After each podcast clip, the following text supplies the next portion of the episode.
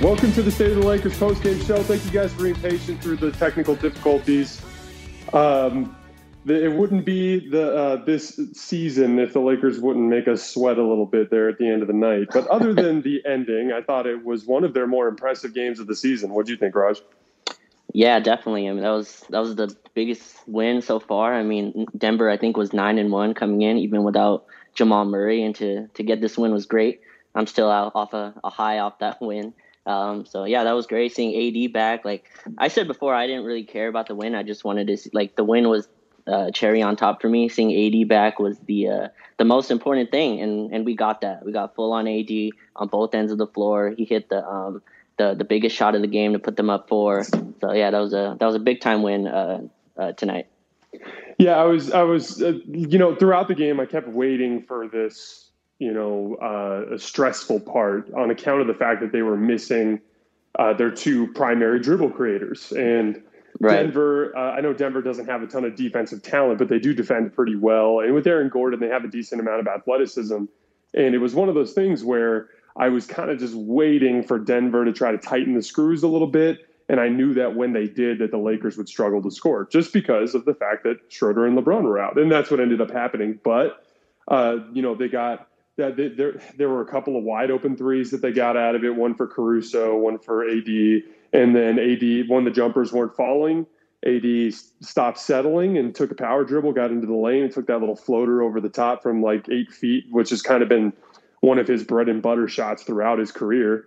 And uh, it actually Denver defended it really well. He just made it, and uh, uh, and then you know the uh, that that defensive play at the end is the microcosm of why we get so frustrated rooting for Anthony Davis because like that's always in there. Like yeah. that's what he's capable of all the time.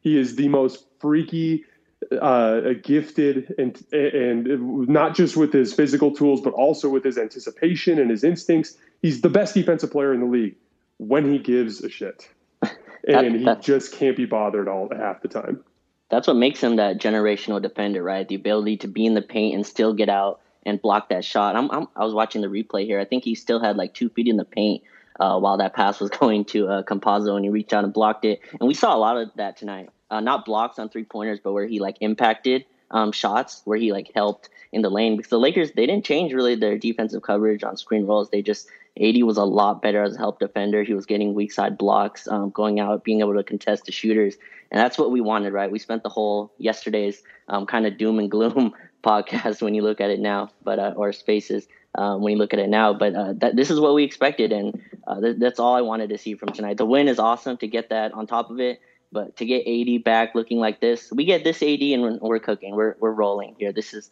um, this is the best that he looked. His jumper was there. He had legs under him. Um, he was engaged the whole game. I felt like uh, maybe one or two plays where he kind of made. I think he almost got a steal and MPJ got like the, the dunk on. It was in the fourth quarter, but other mm. than that, he was engaged the whole game, um, helping. And uh, yeah, this this is why Laker fans and us call him the best defender in the league. He hasn't looked like that the last few games, but um, tonight was his best uh, so far for sure. Well, and uh, Laker Laker fans have had a, a, a, tendency in the past for good reason because that's the way fans are. And for the record, all fan bases act this way. The Lakers just right. happen to have a lot more fans. Uh, but Laker fans have had a tendency in the past to kind of bully their players into getting it together, you know. And, and, this is the first time that's been directed towards one of their stars. And you mm-hmm. know, and and it wasn't just pressure from the fan base; it was what was happening him on happening to him on the court. He was getting humiliated. Like it was showing in the scoreboard. The Lakers. I shared some numbers today. Uh, I just dove into the lineup data the Lakers were the second best defense in all of basketball when AD was out for 30 games. Then when he came back, in you know all of the minutes that AD was on the court, they were giving up like 120 points per 100 possessions, some crazy number like that. And then in the 110 or so minutes without AD, they were still only giving up 103 points per 100 possessions. So their defense was consistent through the the return of AD, except for when he was on the floor. AD was right. getting humiliated for his lack of effort, and he finally got sick of getting humiliated, and he responded.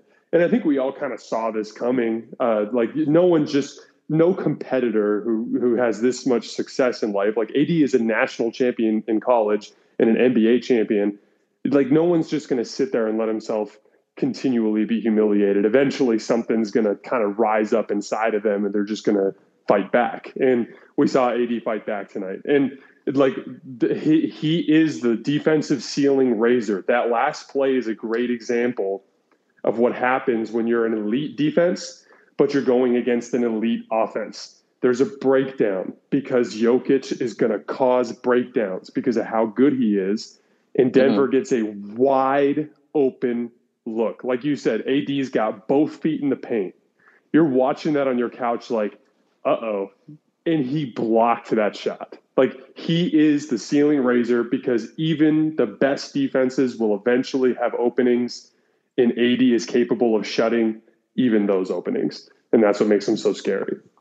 Yeah, and that's definitely uh, what we what we asked for, right? Like that's what this team needed.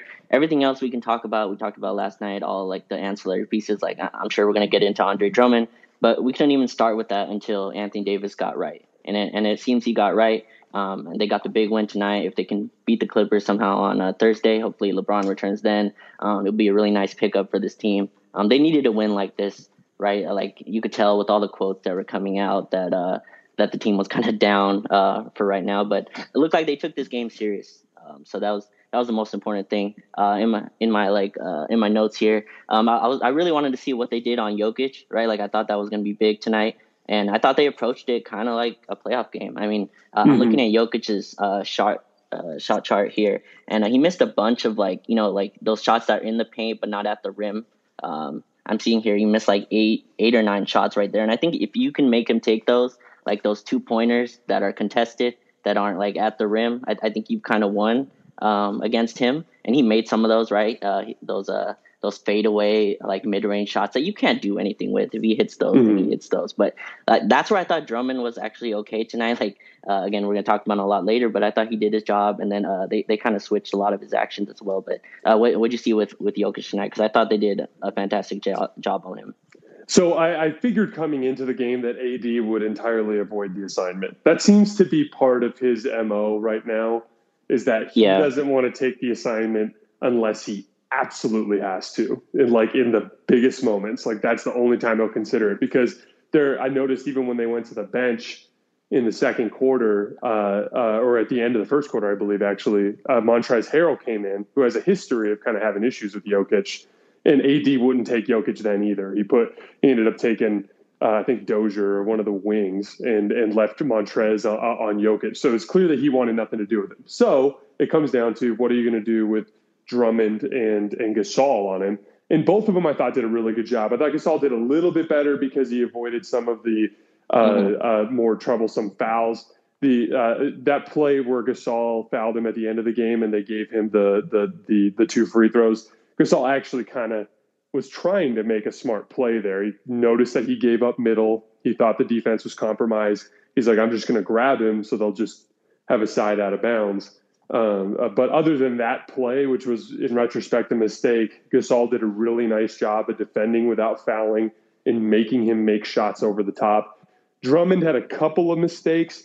I thought he lost him on a couple of box outs. Um, that yeah, was sure. where he primarily lost Jokic. And then he had that play where, you know, Jokic, who didn't have a good jump shooting night, he got overzealous him. defending yeah. him at that at that pull up uh, little uh, 18 footer that he shot and, and sent him to the line there too. So I mean, the, the thing is, is like those little mistakes you want to see them both cut out, but for the most part, they did their job. They threw bodies at uh, uh, at Jokic and made him work. And I, I said this in the tweet earlier. It's always a team effort. Like the what helps um, uh, what helps those guys do better on an island with Jokic is having guys like KCP and Wesley Matthews who are so good at like stunting and giving the impression of taking away space while at the same time being able to recover and get out to shooters. Because they ne- they didn't really have to send hard doubles at Jokic, which takes away his passing ability.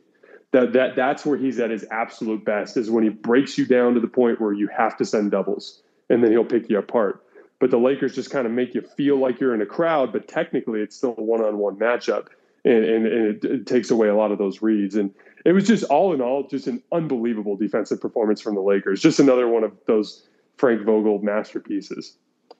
Yeah, for sure. And and just looking at here, I think uh, Denver went six for 24 from three, and I thought a lot of those were actually pretty bad looks. Like they shot 25%, and this is a pretty good three point shooting team, right? That's what Jokic does. He kind of creates shots for them, and they did a really nice job uh, closing out. I guess we can like talk about Lakers Twitter's uh, hero here, Marcus Gasol, um, which it feels like it feels like Lakers Twitter was not loud enough, right? And uh, oh, where yeah. Vogel is like reading the the timeline because Gasol got his minutes and he absolutely killed.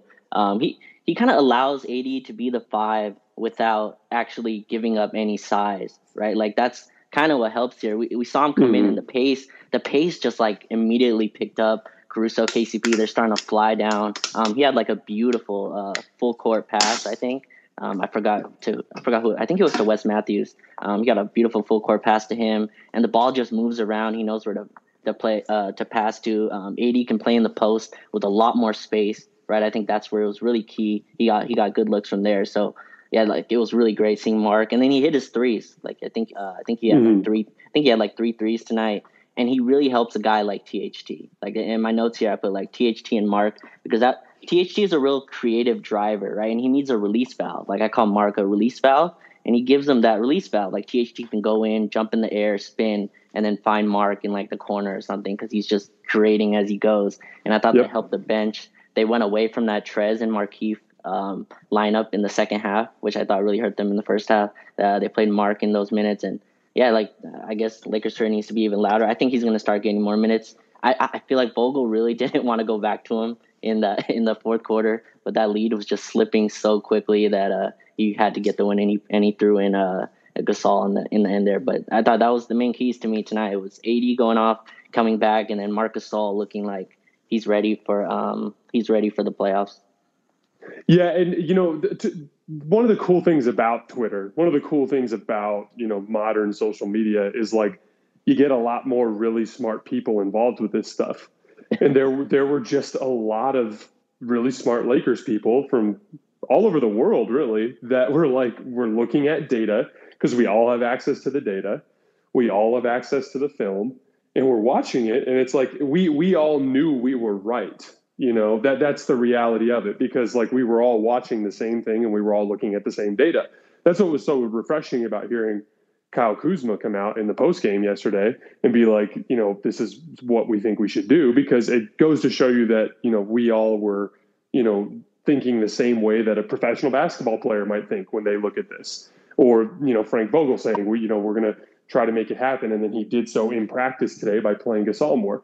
Uh, as far as in theory on the court, though, like you know, it's a couple of things. You said it makes AD like he's the five, uh, but the Lakers are still big. Well, the truth of the matter is, is it makes AD the five on offense. That's the important part right. because AD would love to be the five on offense. He just doesn't want to guard big guys. That's literally all it is. Exactly. AD AD is shirking the responsibility of dealing with the physicality of playing the five position on defense. That's all it is. He can sugarcoat it and all these different things, but that's what it is. And the truth is, is he he willingly is making what he doesn't understand is that by taking that responsibility, it actually takes away a lot of what he has to deal with on the offensive end. Because instead, he may not be wearing himself down as much on the defensive end, but on the offensive end, he's playing in a crowd more. He's dealing with more bumps and bruises as he's going to the basket. So it's like he's kind of signing himself up for just a different version of the same problem. Uh, and by playing Marcus Gasol, it kind of puts him in that perfect sweet spot where on offense, he's effectively playing, you know, a four out, one in attack where he has the space to attack. But then on defense, Marcus Gasol is taking all of that beating for him. That's why the Marcus Gasol fit was such an obvious and, and clear fit to make this work. And then the other big thing that, you know, the obvious stuff with his shooting and the way it impacted spacing. But the other big thing, and you mentioned this, was his outlet passing. And it wasn't just the, it wasn't just the long bomb it's the starting to break quicker stuff. Like it's the instead of getting the rebound and doing what Drummond does, where he like chins it and like spins around and like maybe he'll take two dribbles himself and then he'll find a guard and he'll give it to him. Like Marc Gasol like starts the break actively before he even has the ball. Like he he's getting the rebound and he's looking over and he sees a guard streaking and he'll like catch it and throw a quick tap pass forward.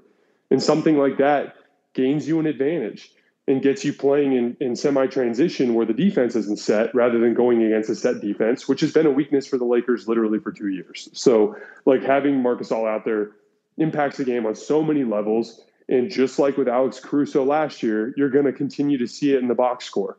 When they play Marc Gasol, they're going to have success, and it's going to show in, the, in them winning the minutes that he plays. And when they continue to play a big bruising, you know, brainless, spaceless five, they're going to struggle. I think I think that's just going to continue to be the theme. Yeah, I think that is a little a little rough. Like I know we want to blame we want to blame we want to blame a lot of it on uh on Drummond. And look, people were were all happy because Drummond got his fifth foul. Like I saw Laker Twitter go through a full on celebration because Drummond uh, picked up his fifth foul. And look, he struggles. The, the post ups are still a lot. Like I just I still don't understand why you know we're throwing into him in the post as much, um, especially with uh with LeBron uh, not in the game. And Caruso had a lot of turnovers him, to him tonight too, as well, right? They just mm-hmm. not on the same page where he should be cutting um, and all that. But again, like they're both on the team. Like Gasol and Drummond are both on the team, and like it's funny seeing JaVale McGee on the other side because I see Drummond as like JaVale role. You know, you saw JaVale like you saw the good and bad of him tonight. Like you saw him mm-hmm. be able to roll, but he, like he does these weird things where he tries to go behind the back passes and uh, weird floaters that some of them went in. And I see Drummond in that same kind of light, man. It will be it will be situational. It's very clear they want to get him minutes in the regular season. Um, but maybe that was agreed agreed upon before um, he signed here or something. But that, that seems like the clear thing that's going on. And, and and Marc, obviously, I mean, anyone who's watching, you know, these games, rewatching these games, you could tell that uh, Marc is having just a huge impact. And I think he'll play a lot when when these games matter, especially in uh, against Denver, who I think this is his second really good game against the Nuggets, um, especially yep. defensively, right? I think he turned that last game around as well. Tonight, Jokic, um, he had a few good baskets on him, but you could tell like he bothers him. Marc is really smart. Um, you, you are not gonna like trick him. He knows he knows all the all the tricks up the sleeve. He's a former defensive player of the year. All the all the accolades and stuff like that. So he's he's a really awesome dude to just have on there. Where Jokic is gonna have to work for his shots, and that's all you can ask for. Um, I think Jokic went like 11 for 25 or something tonight, and and if you make him do that, you're gonna win the game. So uh, they they held uh, Denver to under 25 points in every quarter, and this is a good offensive team even without Jamal Murray. Like this is a team that's that can put up points. So uh. I thought that was great, and uh, Marc was a huge part of uh, of this win. What did uh, Michael Porter Jr. finish with? What was like 17, I think, if I remember correctly. Uh, Might have been 19. He had 19. Yeah. Okay. Yeah. So what I thought was interesting too is like as like Michael Porter Jr. in his last 10 games has been averaging like 26. Yeah. And I thought KCP and Kyle Kuzma both did a really nice job throughout the game of just staying in his airspace and making him feel uncomfortable look, when he's so tall that when he gets up into his shot, like there's really not a whole lot you can do. Um, but what you need to do is get him to second guess his shot enough that he just takes fewer attempts. And I thought I thought the Lakers did a good job of that. Like his his last three that he took, which was uh, late, was one at the top of the key that he ended up missing long. Uh, he was in all sorts of crowd. There was body on either side of him. There's no way that when he's going up, he's not thinking about all that congestion and the way that it affects his shot. And again, just the, the Lakers, you know, you and I both have, have beat this drum for two years, but I think they're the best defense, one of the best defenses ever in, in, when they when they try. They right. have all the, the Frank is excellent at scheming. They're strong at every position. Uh, they're they're good at uh, containing uh, at, at the point of attack, and they're good in their rotations, and they're good at the rim. And they have big wings now, and it's just they're they're an unbelievable defensive team. You know, I I was a little too hard on Drummond. Um, the, the one thing I'll say about Drummond is if they're going to play him, I just wish strategically they would use him in a way that plays to his strengths offensively. And what I mean by that is like, look, he's not a great post up player. And if you are going to post up with either LeBron or AD, he's not serving any purpose because he can't catch lobs and at least not as well as he needs to. And he's just not a good enough finisher out of the dunker spot. There was a actually a play today, if you remember, I think Caruso ended up throwing a lob to him and it went over the top and went out of bounds. Yeah. Like JaVale would catch that, for instance. You know, like he's just he's just not great as like a straight up vertical jumper. But if you use him as a ball screener, like if LeBron's on the floor with Drummond or Schroeder's on the floor with Drummond, you put everybody else at the three point line and use him as a screener, he has real value there because he's a big body it gets the ball handler an advantage and makes the defense commit one way or the other, then he can bring some value there and, and get, get him rumbling to the rim as opposed to trying to go straight up over Jokic or whoever it is, where he just struggles to finish. And I, I do think that just because Gasol is the obvious fix to a lot of their problems doesn't mean Drummond can't play. It just means, you know, you need to adjust on the fly here and use him in a way that makes sense. And I don't know, you maybe you stagger those two guys instead of instead of staggering with Trez, and maybe he's the odd man out. I don't know. These are tough questions, but it's very clear that Marc Gasol has to be one of the guys who is in the rotation. Yeah, so the thing you're talking about, what's tough about that is making Drummond the screener is then you turn AD pretty much into a spot up shooter, right? Like he'll just go stand in the corner. And they did that a few times today. The problem is Denver, they just cheated off the shooters. I think Alex Caruso hit a few, but they left him open a ton of times. And the problem with Drummond is like he's not a good finisher in the uh, dunker spot, he's not a lob threat, and like he has a tough time catching like passes if they're not thrown from from like LeBron, right? Like Caruso's a good passer. He's not going to pass you open, but like if you're open, he can find you. But again, he's not a great passer. Neither is AD. I think they ran like a screen roll with uh, AD as the ball handler, right? With Drummond as the screener, and I thought it was mm. really nice. AD shortened his dribble, had the big on his back like he was a guard, and then threw this like nice uh, little uh, pass in the paint to Drummond right in his hands. But it was just a little too hot. And again, AD's not like an awesome passer like LeBron. Maybe that gets through with LeBron. I don't know. And it goes right through Drummond's hands, and uh, Denver goes the other way. So that's where like the struggle is finding like an offensive role for him. And it, it looks like the only real role for him where he can get shots up is through post ups, right? Even if mm-hmm. they're super inefficient, they just they need him to get looks. And when a guy is just in the you know right near the rim has a guy sealed like it's tough for a guard to like look that away right Caruso mm-hmm. has to throw that like if a guy has got a dude pin Drummond just does not hit them at a rate that you would believe a big should but again I, again I don't like piling on him because I feel like he does do things that add to the game um, he uh, he defends at least at a normal, good enough level where he can stay on the floor. It's just his offense is a struggle, especially with no LeBron, and the, the shooting is inconsistent. So Denver can uh, kind of play off him. So uh, I guess uh, that's a lot of Drummond talk, but uh, yeah, again, like I just feel like he's ancillary still, like to these title hopes and like what we need to be. Uh, the key things are AD needs to be himself, and uh, we got that tonight. And Marc showed they still a big time competitor, and those are things that really matter tonight. Um, yeah. Rather than looking, rather than looking at this through like, wow, Drummond really closed again, or was about to close, because I think that's just what's going to happen uh, right now, and I really don't think those things will matter once we get into the into the real games.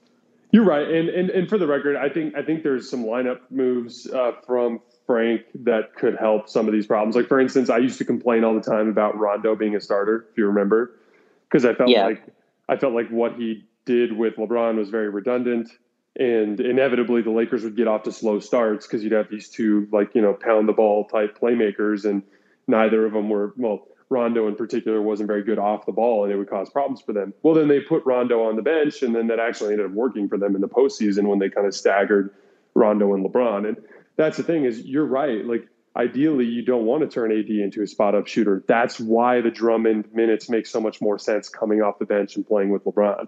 Um, but I agree with you. These are all ancillary things. And the most important thing, uh, uh, you know, I said last night, if you guys remember, I said, I just need to see it once.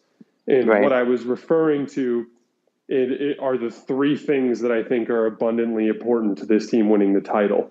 And that's AD looking like AD, LeBron looking like LeBron, and the defense looking like the Laker defense. Mm-hmm. And tonight we saw two of those three things. So we can be relatively comfortable knowing that there's still a dominant basketball player inside of AD this season. I, I, think we all knew, you know, over the course of his contract that he would be AD again, but there was concern with his health and with his frame of mind that maybe he wasn't there this year. Well, he clearly is because tonight tonight he made some world-changing plays and he he actually like straight up just outplayed the MVP. Like Nikola Jokic is the MVP. Anthony Davis was better than him tonight. So that was yeah. was obviously very uh, uh, you know uh, comforting for Laker fans to see. And then you know the defense was they took a, an extremely gifted offensive group with arguably one of the top two or three offensive players in basketball this year, and they basically shut him down tonight. And uh, you know uh, uh, held them well under 100 points, and and and won with by getting stops down the stretch of the game. And so th- those two things are very comforting. And now it basically just comes down to the LeBron stuff, which I was wrong about last night because I thought that he was I thought that he was going to play tonight because I thought he just exited the game early essentially just to get ready for tonight. And and clearly there he is dealing with some lingering pain. Is that something you're concerned about at all? Not really. From like the the doctors that I follow, and obviously Lakers Twitter is a nice uh, big space. So there's a lot of people and a lot of professions. There's a lot of uh, really good doctors, and they say that like I think he was a little bit sore, right? I think that was the uh, Shams report, and they say that's pretty normal um, after a high ankle sprain like this. So um, I don't think I'm nervous about it. I mean, LeBron had a quote that he doesn't feel like he'll ever be uh, 100% again. Uh, I think in his career he had some quote like that, which was a little bit, a little bit, a little bit dooming, especially with the way the others were playing. But I'm not worried about him, and I I feel like LeBron's going to be there. Um, he's like the least of my worries on this team, to be honest. Like I, I think I think he'll be there when it when it matters. I, he just needs to get some time with this team, and and that's what I want to see on Thursday. Like I, am not I'm not sure if they'll beat the Clippers. Clippers are playing at a at a pretty awesome level as well right now. But I just want to see that same effort and intensity as when LeBron wasn't here, you know, tonight. All those guards defending the same way. Um, I want to see AD being AD. And again, I'm not talking about win and loss, just him impacting the game like he did tonight. He had a big time impact on it when he was on the floor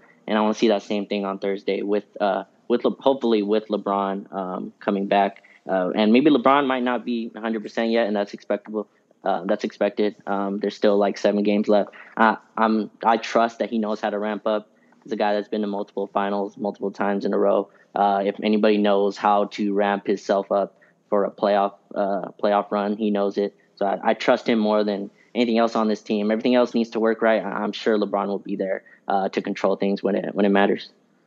Yeah, we're on the same page. I, I'm not uh, necessarily concerned about it either. One of the nice things too with LeBron, like if you had to, if you had to pick between getting, you know, for this postseason having AD at 95% or LeBron at 80%, or LeBron at 95% and AD at 80% physically, I would take AD being more healthy because he we actually need his physical tools so much more uh, for this team to reach its ceiling because of what he does defensively. But LeBron at 80% of what he is physically is still so capable of impacting the game. And for the record, we saw that in these last two games. The Lakers had an extremely good defense and were positive on the scoreboard in LeBron's first two outings, even though the Lakers defended like dog shit overall over those two games. When LeBron was on the floor, things looked good because he just impacts the game really well on the defensive end as a communicator and as a backline defender. And then on the offensive end, just making decisions, just making basketball decisions every time he goes down the floor. And so, like, I'm less worried about him getting to his peak physical form than I am about AD. And so that's what makes it so comforting to see AD make plays the way that he did tonight. As far as like, you know, LeBron's progression here, you know, uh, uh, what the, what's most important is to understand with this particular injury, it appears to be mostly about pain tolerance.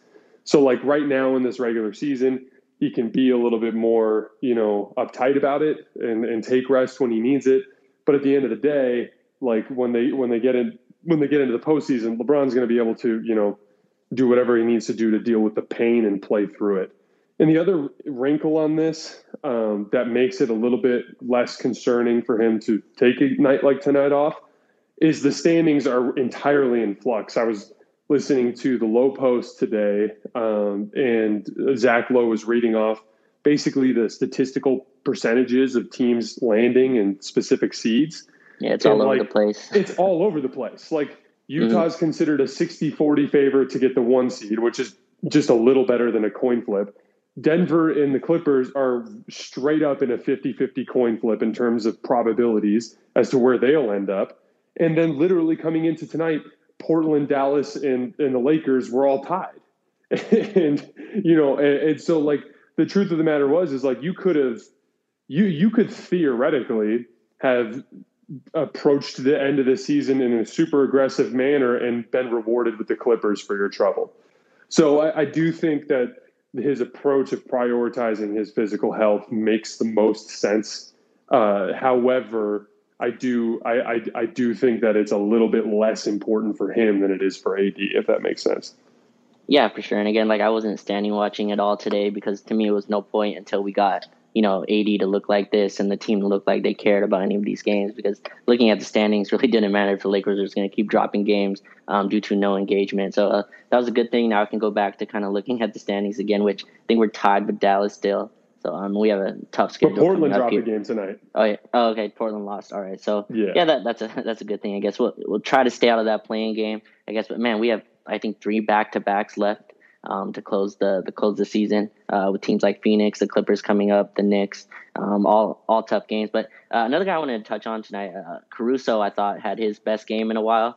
Right? Oh yeah. I think I think he was hurt, but um, yeah, he had like a really nice. It looked like playoff Caruso to me. That's why I kind of put in my notes here. Um, he looked back to his old self. Uh, I think he was like a plus four tonight, but the whole team was kind of in low plus minuses as well. Uh, but it, I thought he just looked awesome, being able to deflect. He was awesome on Jokic as well, um, especially when they were they were helping and recovering. He had he had timely threes. Um, missed a few down the stretch, but he cut, he dove on the floor. He just he did everything that he does, and I, I thought that was an underrated part that that wasn't really talked about was they missed him and his energy. Um, that's really that really helps them, and uh, I thought he was a big part of the win too. I don't think they win tonight without him. Uh, Denver has a guy like him on, on their side in Campazzo, who really gets under guys' skin, and I thought he matched that. He matched that energy on our side. Uh, what do you see from uh, Caruso uh, tonight?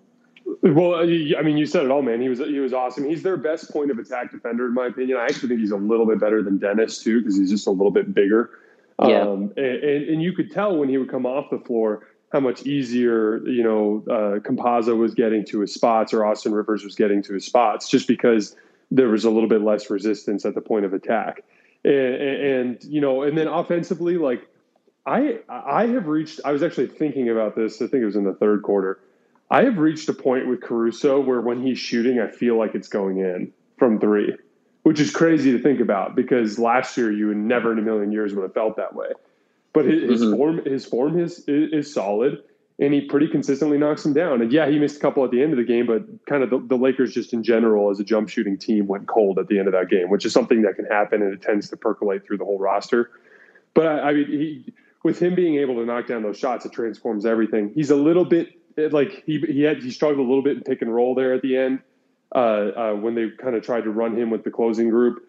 There's a yeah. couple times where he got into no man's land there at the free throw line and then uh, he kept picking up his dribble when he was trying to give the ball to AD, which then they would just do like crazy ball pressure and denial on AD, and he kind of got caught, you know, in in a tough spot. But those are those are like really nitpicky things, and that's not something he's going to have to do when the time comes. Eh, uh, but I mean, he's the lifeblood of that team, and, and when when they are playing like this, when they're playing this well, uh, it, it, usually starts with him. And it's the the best compliment I can I can pay him is that he's kind of like the heart and soul of their defense. Uh, one other guy yeah. I wanted to compliment was KCP. Um, yeah, just he's such a winner, man. It's ridiculous. Like he had two plays at the end of that game that were completely ridiculous. There was one where him and Drummond got caught in a pick and roll, and I think I think KCP was on uh, Michael Porter Jr. and they switched it and and Jokic got the ball at the top of the key against KCP. And actively on the couch, I'm like, oh, like why did they switch that? He should have fought over the top. Jokic is going to barrel to the rim on him. Jokic does his classic, you know, you know, kind of rip through over the top and the, rolling down the rim, looking clumsy like crazy. But he's got a step on KCP, and he just stripped it right off of his leg out of bounds. Yeah, it was huge. And it was a huge play. Uh, and then there was another one where uh, someone took a shot. I think it was I think it was uh, Michael Porter Jr. I think it was the one that he missed from the top of the key.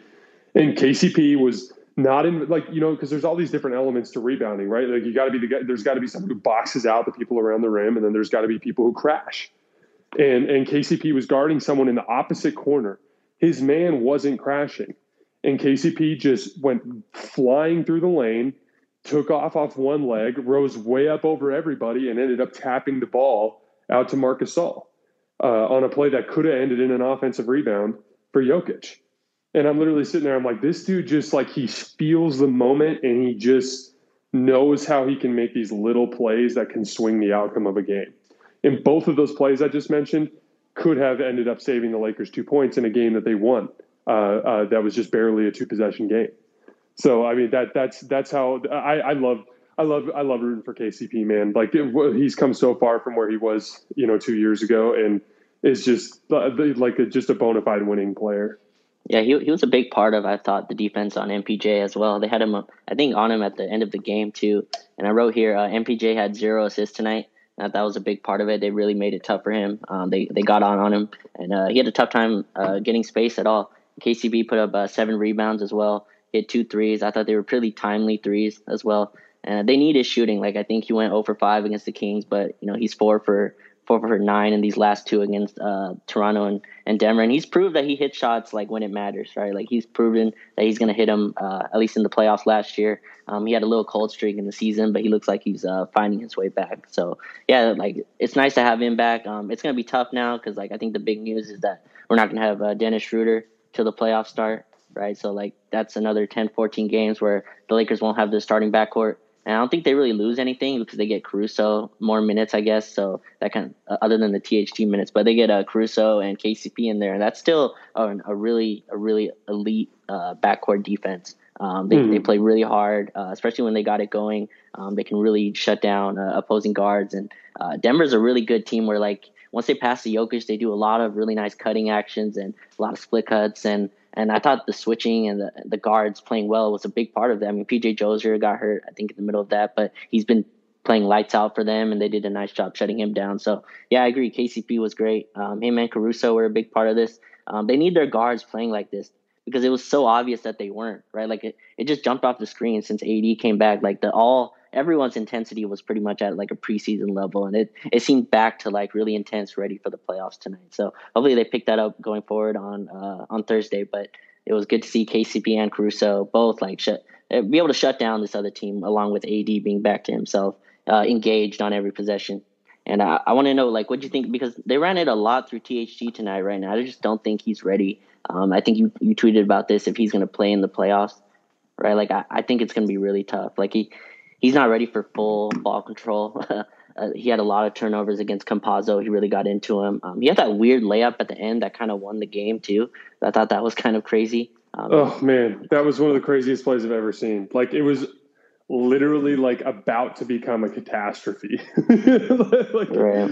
if THT, like if the Lakers had somehow lost that game and their last offensive possession was THT shooting literally like literally a backwards hook shot. Like it would have been unbelievable. Um, but I mean, to your to your original point, like you had mentioned, like you know the Lakers will be fine without Dennis. I agree. I I view Dennis as as more of like a ceiling raiser. Uh, now without LeBron and Dennis, it becomes a huge problem when they lack all of that uh, offensive creation. But we know the Lakers can win with LeBron and AD and various defensive role players around them. We know they can do that. Uh, uh, but Dennis Schroeder, to me, he's just that ceiling raiser for specific matchups. When when you're playing a switching defense in a late round playoff series and you just need someone to make a play, he's that guy that'll be able to make offensive plays that they didn't have uh, in the past. And so I, I, think he does bring a great deal of value there. Um, uh, but in the meantime, they can defend extremely well down with all their positions. With uh, without Schroeder, they have enough depth to cover for that.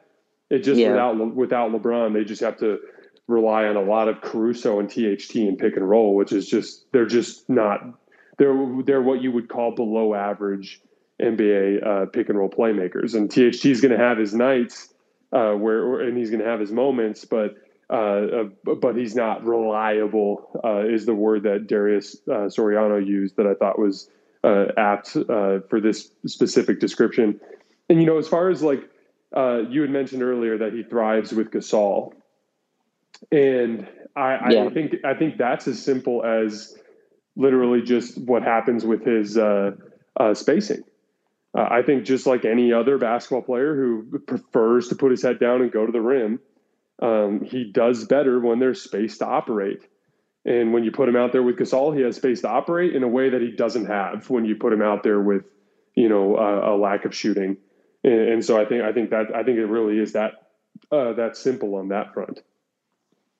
Yeah, and especially right now, like that's why I think most fans wanted Marc Gasol, right? Because that's another playmaker like you you can have out there. Like the no spacing kind of compounds the issue of not enough ball handlers, and AD really has to create a lot of the offense through the post, and it's really easy easy to double him, right? So they come down and they throw it into him, and the shot clock's already at like six. So I throw it to him. It's a quick double. He kicks it out to like Caruso or you know or Ben McLemore, another guy that like they just trust that they can get out and contest on that. So that's why it's nice to have like Gasol out into the three point line, a guy who can create shots for uh, for other guys, especially guys like KCP, um, even Caruso cutting. So I think that that's why uh, we were kind of asking for him to play, especially right now. No Dennis Schroeder till the play till probably game one of the playoffs. So I'm expecting hopefully Gasol gets a lot more minutes there. Um, they they obviously do trust THT kind of run to run screen rolls. I mean, they gave him the ball at the end of the game there um, to kind of create. So so hopefully he can kind of make it up. The Clippers are a tough team to do that too, though. They're really good at ball pressuring, and they have a lot of wings that make it really tough for you. That can really cause turnovers. So, like uh, that's where my worry is. But yeah, for right now, I think they'll be able to. Especially if LeBron plays on Thursday, they should be fine. Um, he'll be another guy that obviously will create shots for everyone. But for right now, for for tonight, I thought I thought THT really struggled in that in that aspect.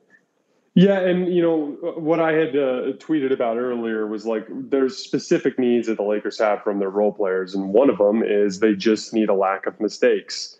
Um, you know, because it is a game of inches when you get into these playoff series, and and you don't necessarily need the crazy uh, the highs that come with THT because you're going to be leaning on better players for those moments. You're going to be leaning on AD, uh, LeBron, and Dennis Schroeder. So when you when you no longer need THT's highs, you suddenly need people that aren't going to have the lows, and that's why you play someone that is a lower ceiling, a little bit more dependable.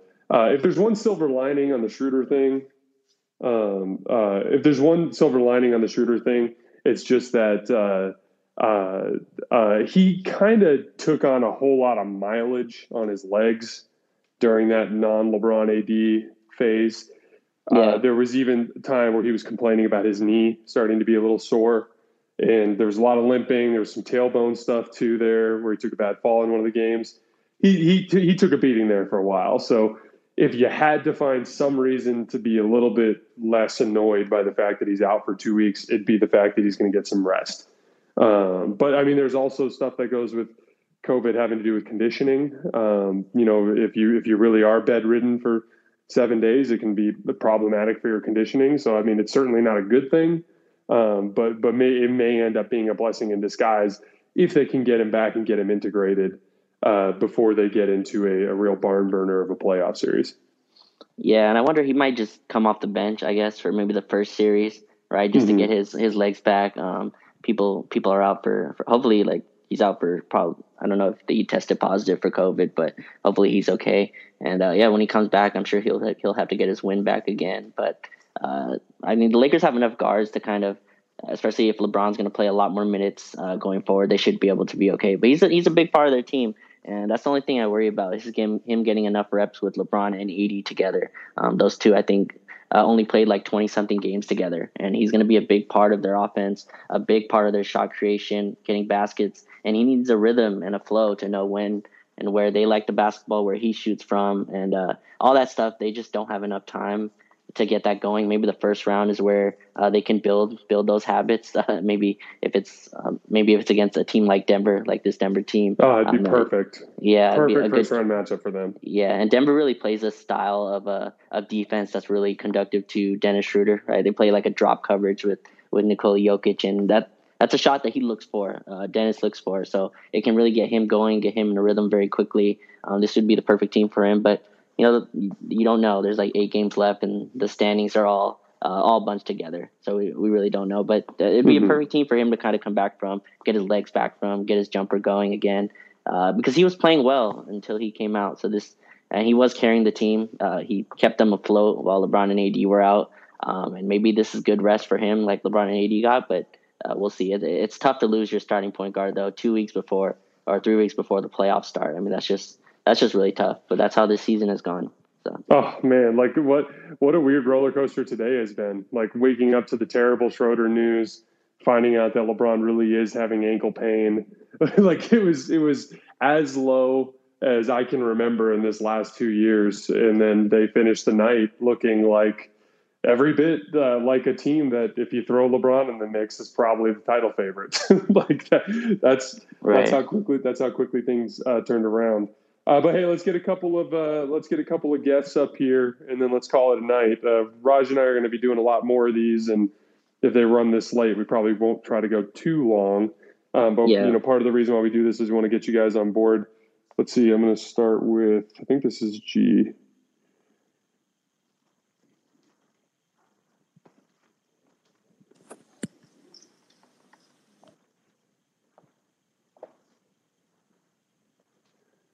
G, what's up, man? Can you hear us? Yeah, can y'all hear me? Yes, sir. What's going on, man?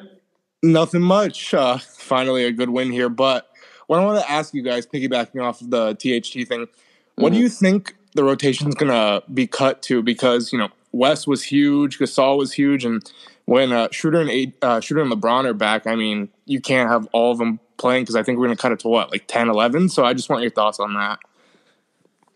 Yeah, I feel like it's going to be uh, matchup dependent, most likely. I mean, like to me in the playoffs, the vets are going to play, right? Like I feel like Wes, uh, Marcus, all those guys are going to play more. Uh, right now, THT is getting a lot of minutes, especially as the ball handler. I just, I just don't see him being in that role in the playoffs. Um, they're going to throw him in, see if it, if it works. But in the playoffs, the possessions just matter so much more, right? Like every possession matters, and it just, you just can't have these kind of turnovers and stuff. So uh, I think that's what will be cut too. But the Lakers, they have a deep team, deep roster. Everyone's going to be expecting minutes, so that's that's a tough part of this. But I, I think everyone getting minutes now allows Vogel to kind of pick and choose who he wants to play uh, when the playoffs start. Yeah, I think I think you saw today uh, too, just in the second half. Like it was a lot less of Montrez, and you know I think uh, uh he actually went to Caruso uh, instead of THT down the stretch, and then when Caruso started to struggle to create offense, he went back to THT for a couple of possessions. Uh, that was kind of the interesting back and forth he was having tonight. Uh, but that means Vogel views THT as his, one of his offensive creators. And right now, for a game like tonight, the offensive creator depth chart was thin. They didn't have LeBron and, and Dennis there. Uh, so he needed THT more. But THT is going to fall to fourth on that depth chart pretty quickly, if not fifth, if he has Alex Caruso ahead of him. So it's one of those things where I think he's the obvious squeeze. And then if you're going to play Gasol and he has some clear loyalty to playing Drummond, then Trez is an obvious squeeze. Uh, and then the other one to pay attention to is Markieff, who just can't hit the side of a barn with the jump shot lately. Um, that that's starting to to to become a bit of a problem. Um, and I'm hoping that that, that rectifies because he was one of their best shooters in the postseason last year. Um, but I mean, those are the three names that come to mind to me: Keith, Trez, and, and THT as guys that'll probably fall out of the rotation when when all hands are on deck. So uh, for McLemore, because I know he hasn't been utilized as well when LeBron was in, because I think Frank brought him in when he pulled LeBron, which like doesn't make sense at all. And I know his defense is a little bit shaky, but when you have him, you know, with AD out there, I think it's fine. Do you see any way of him falling out a little bit? But I think his three point shot making is probably needed the most. Yeah, like I think uh, Jason's higher on Ben McLemore than I am. Uh, I like I, I, do think they need his shooting. Like he's an unconscious shooter, and the Lakers like really need that. Um, they don't have a lot of guys that kind of take threes like that, where they don't even have to. He doesn't even have to be open, right? Like he he thinks every shot is a good shot for him, which has its good and bad. But it's just like his defense he needs to be playing with LeBron, right? That's who needs to be playing next to. He'll get good looks there, and then he can survive. Like if he's playing with the starters, playing next to AD. I just don't like him in that uh, all second unit. Like he, he, plays a lot of minutes with like all of our worst defenders together. Like it'd be like it'd be like THT, Ben McLemore, Trez, Markieff Morris. Right? Like that's just a lineup where he's just not going to be good at, and he's going to be guarding people that you know are good scorers. So that's I think he'll play in the playoffs though. Like I think he'll get minutes, but he'll be uh, I think he'll be a lot more situational. Um, yeah, that's why that's why I think of Ben McLemore. Yeah, I think so too. I think I, there was a lot of debate going on with Ben McLemore today on Twitter. Um, you know, like if you look at his numbers, it's a lot of bad stuff defensively, but the one silver lining is it's been good with LeBron. Um, I think they have about 30 minutes together so far, and in the uh, maybe less than that, maybe like 15. I can't remember. They have some amount of minutes together so far, and in those minutes, uh, they've defended extremely well. The defensive rating is about 103 and they've scored the ball at a crazy rate at about 133 points per 100 possessions. And you know, it, it's a no-brainer. It's a it's an archetype of basketball player that LeBron has won with throughout his entire career. Think J.R. Smith, think Kyle Korver, even Ray Allen. There towards the end wasn't as good defensively as he used to be. LeBron LeBron as a backline communicator can help guys who have you know a little bit of a space case attitude on defense and uh, on the other end can get them wide open looks so that they can capitalize on their value. And so I, I tend to think that uh, it's too early to give up on McLemore, even though he's had some struggles, because he he really is a player that you need a LeBron type to really unlock him. And to Raj's point, like it's like the rising tide that floats all boats. If you put if you put Ben McLemore with crazy bench lineups that don't have a ton of talent, like it's kind of setting him up to fail a little bit. All right. Well, yeah. Thank you all for uh, answering that. I don't want to take up too much time for other people to speak, so uh, I'll hop off this. But uh, thank you too, as Appreciate always. it, man. I Thanks, you. Have a these, good one, so, uh, see y'all later. Thank you. All right, let's get another one in here. Let's see what we got. Let's try T.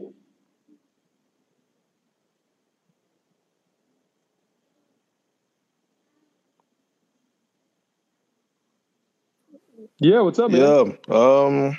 Well, obviously, Lakers. You know, close win, close win against the Nuggets.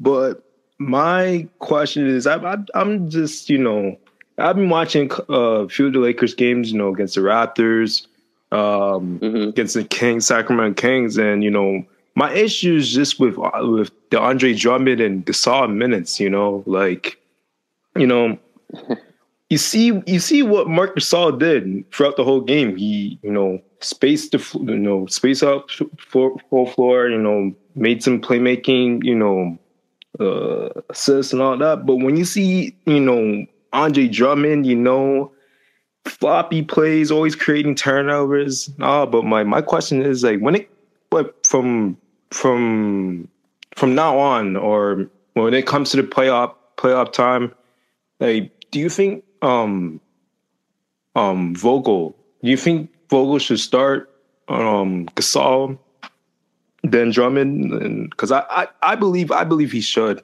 To be honest, like that's that's that's my question. You're preaching to the choir here, T. Like uh, Roger, I'm definitely on the same. I mean, I've been preaching. Like, I've been preaching because like I don't know what because like I was watching the fourth the fourth quarter and you know you I, I was and Gasol was playing and you saw the Lakers were make creating shots or making you know shots were fla- well, were falling in and that. But when you bring in Drummond in the game, somehow, some way, the Nuggets they come crawling back, and I'm like, what the hell is Vogel doing, bro? Like, I mean, bro.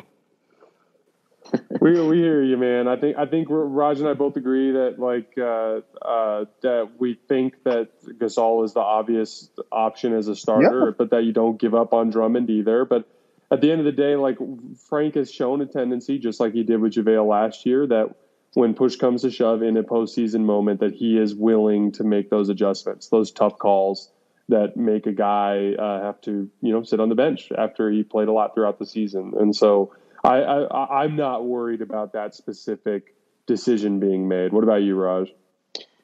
Yeah, T. Like uh, what I would say is like if you remember last year, like JaVale McGee, Oh my who was on the JaVale other side, was on the other side. Yeah, he was on the other side tonight, but he started every single game, right? Um, last Mhm. year, and that's how I would picture Andre Drummond. Like he's in that role. He's in that role to like bang around with fives in the regular Yeah. season, so that AD doesn't have to take those matchups, take some weird shots, eat possessions, right? Where um, where there's nothing going, they just throw it to him, and he, gets a shot up instead of getting a turnover. Like that's why I see that's how I see him and Gasol will be in that Dwight Howard role, right? That former defensive player of the year, the guy you can, you know, lean on for his experience and stuff. And maybe he'll start some games, maybe he won't, maybe they'll start AD at the five. But that's how I see it. I don't think again, I don't think Drummond's gonna be a big part of like whether we win or lose the, the title here. Yeah. Like, I, really don't. I think it'll be a lot of Gasol. So uh, maybe this is just being wishful thinking. I don't know.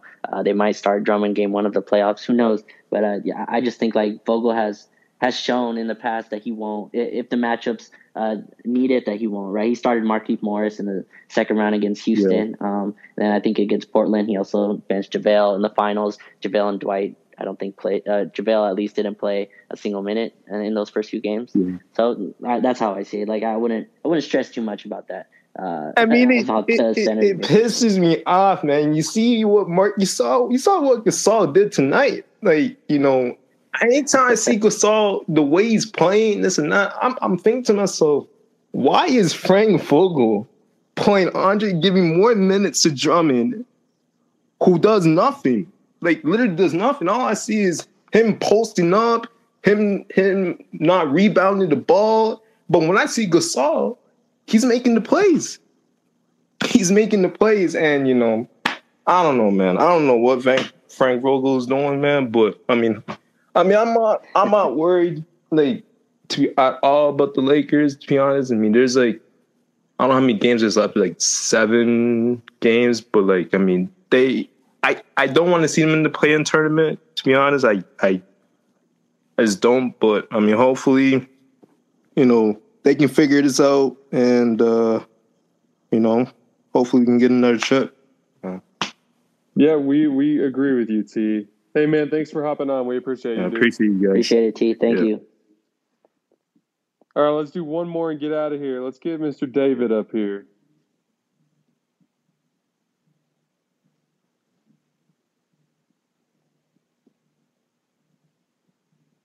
We lose David? All right, let's try another one.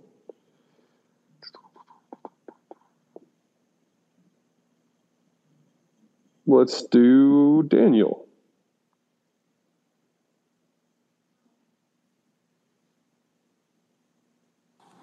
Hello, can you hear me? Yeah, Daniel, what's up, man? Hey guys, Laker Nation, what's up? We feeling a little bit better tonight? Yes. Absolutely. I think that was a much needed win for everyone. And the only thing I would really like to say is overall to not really freak out. I think now is a little bit too early to get worried, but maybe it's okay to be a bit nervous. Just kind of the Lakers overall, you know? hmm yeah, I, What- what- ev- everything's. Go ahead, Raj. I was say, what makes you what makes you most nervous? Like, what, what's making you the most nervous?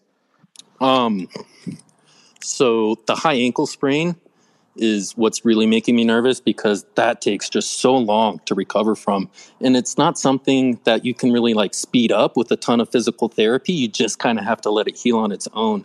So that's a huge drag. Fortunately, Anthony Davis is looking a lot better. And I think the last hurdle he needs to overcome from returning his injury is just that mental hurdle. And I, him getting a lot of minutes tonight uh, makes me feel better with that. So overall, I think things are going to be okay. I agree with you, man. I've talked a lot about the mental hurdle when it comes to these injuries. I broke my foot in between my uh, first and second year playing college ball, and like I, it took me like six months to trust taking off of that foot again. And I think, I think when you factor in the fact that it's his Achilles, I think it gets it a little, a That's- little bit even more nerve wracking. That's him. scary. It's scary. Uh, but what's nice is, you know, just by virtue of the, the, the threat of the competition tonight, he rose to the occasion and he forced he was forced to trust it and uh, and it held up for him. And so I think that helps to build a, a little bit more confidence. Overall, in terms of feeling nervous about this team, everything's about the margin for error. Like last year, there just wasn't this outstanding threat, other than maybe the Clippers, out there. But uh, this season, it's like man, like Denver looked really good before the Lakers manhandled them tonight. The Clippers look really good. Phoenix and Utah both look really good. The Brooklyn is this behemoth out east. If they can get healthy, that could be a gigantic problem in terms. How of, would they stop Anthony Davis and LeBron from getting to the rack, or Giannis for that matter? I'd love to see the Milwaukee Brooklyn series. What are they going to do with Giannis? I don't know. No, I agree, and and that's the thing is like then also Milwaukee and Philly present these huge challenges, and so I think I think mm-hmm. being nervous about the Lakers is normal. That's just a reaction to the fact that the league is so unbelievably talented right now. Yeah, and just speaking to the LeBron point, like I, I don't think anyone knows their body better than LeBron. Like he, he said, he kind of rushed back a little bit, but I'm rewatching that like Toronto game. I thought he was moving pretty fine um, on both ends. He was hitting his jumpers as well. So like LeBron's the last guy I'm, worried about with this team. Like I, I wanted to see Anthony Davis. Me and Jason wanted to see Anthony Davis put up a game like this, and he did. And I thought that was the most important thing. Um, we can't really predict how LeBron will play, but I like just watching his playoffs. Um, I don't know who else is 100% right now as well. So uh, a lot of teams are banged up. A lot of teams are going to have to fight through this. This is a really tough schedule that's been put out. All teams are going through hell of a schedule. So maybe it's just the healthiest team uh, that'll win. But I like your point about like Brooklyn and all these teams have like flaws, right? That they're going to have to go through. I don't know what Brooklyn's answer for a guy like Giannis is. I don't think it's Blake Griffin. Mhm. Like I don't think that's the answer for him. Um, he, so it's gonna be it's gonna be like really interesting to see. And and the Lakers have two really big uh, trump cards. Uh, AD and LeBron are two of the best cards you want going into the playoffs. So that that's thing that can make you calm. All that chemistry and stuff. That those are real concerns, like uh, chemistry with the team and getting enough reps with this group of guys. That's what I'm most nervous about. But uh, I, I, don't think I'm nervous about LeBron, right, Jason? Like LeBron probably would be fine. I think he's he's the guy I'm least nervous about uh, in the playoffs. Yep, I 100% agree. I, the, as we mentioned earlier, just he's less dependent on his physical gifts at this phase of his career. Um, I, I, I, should say strictly just his mobility. He's a little bit more dependent on his strength, size, and his brain, um, which allows him to kind of compensate for some of his uh, you know physical issues dealing with the injury. Um, Daniel, thanks for coming out, man. We really appreciate you. Yeah, you guys made tremendous points, and I uh, think you guys have been doing a really good job. So thanks for having me. Appreciate Thanks, it, man. It means a lot. Thank you. Uh, let's uh, give David one last chance, real quickly, before we call it a night. And he bounced out again. I don't know what's going on with that. All right, everybody. We'll try to call it just because uh, it's already 11 o'clock. Um, uh, but we really appreciate you guys supporting us as always. Um, my guess is we'll do another one of these on Thursday after the Lakers hopefully beat the Clippers, and I'm yep. going to do my best. Oh, David, we get you? Yeah, can you hear me? What's we up, can hear you. What's going on? Hey, what's what's going on, fellas? Well, I think you kind of touched on it uh, in the last one, but I was just wondering, with LeBron coming back from the ankle injury and then Schroeder possibly being out to like maybe the first round, like you guys said, are you guys worried about like the ball handling like uh, in the first round of the playoffs, especially like after what happened with like Tatum, how you said he has to have like an inhaler and stuff. I feel like Schroeder's not going to be like hundred percent going into the first round. Yeah, and I feel like THT is our only option behind LeBron if that's the case. Yeah, that's a that's a scary thought.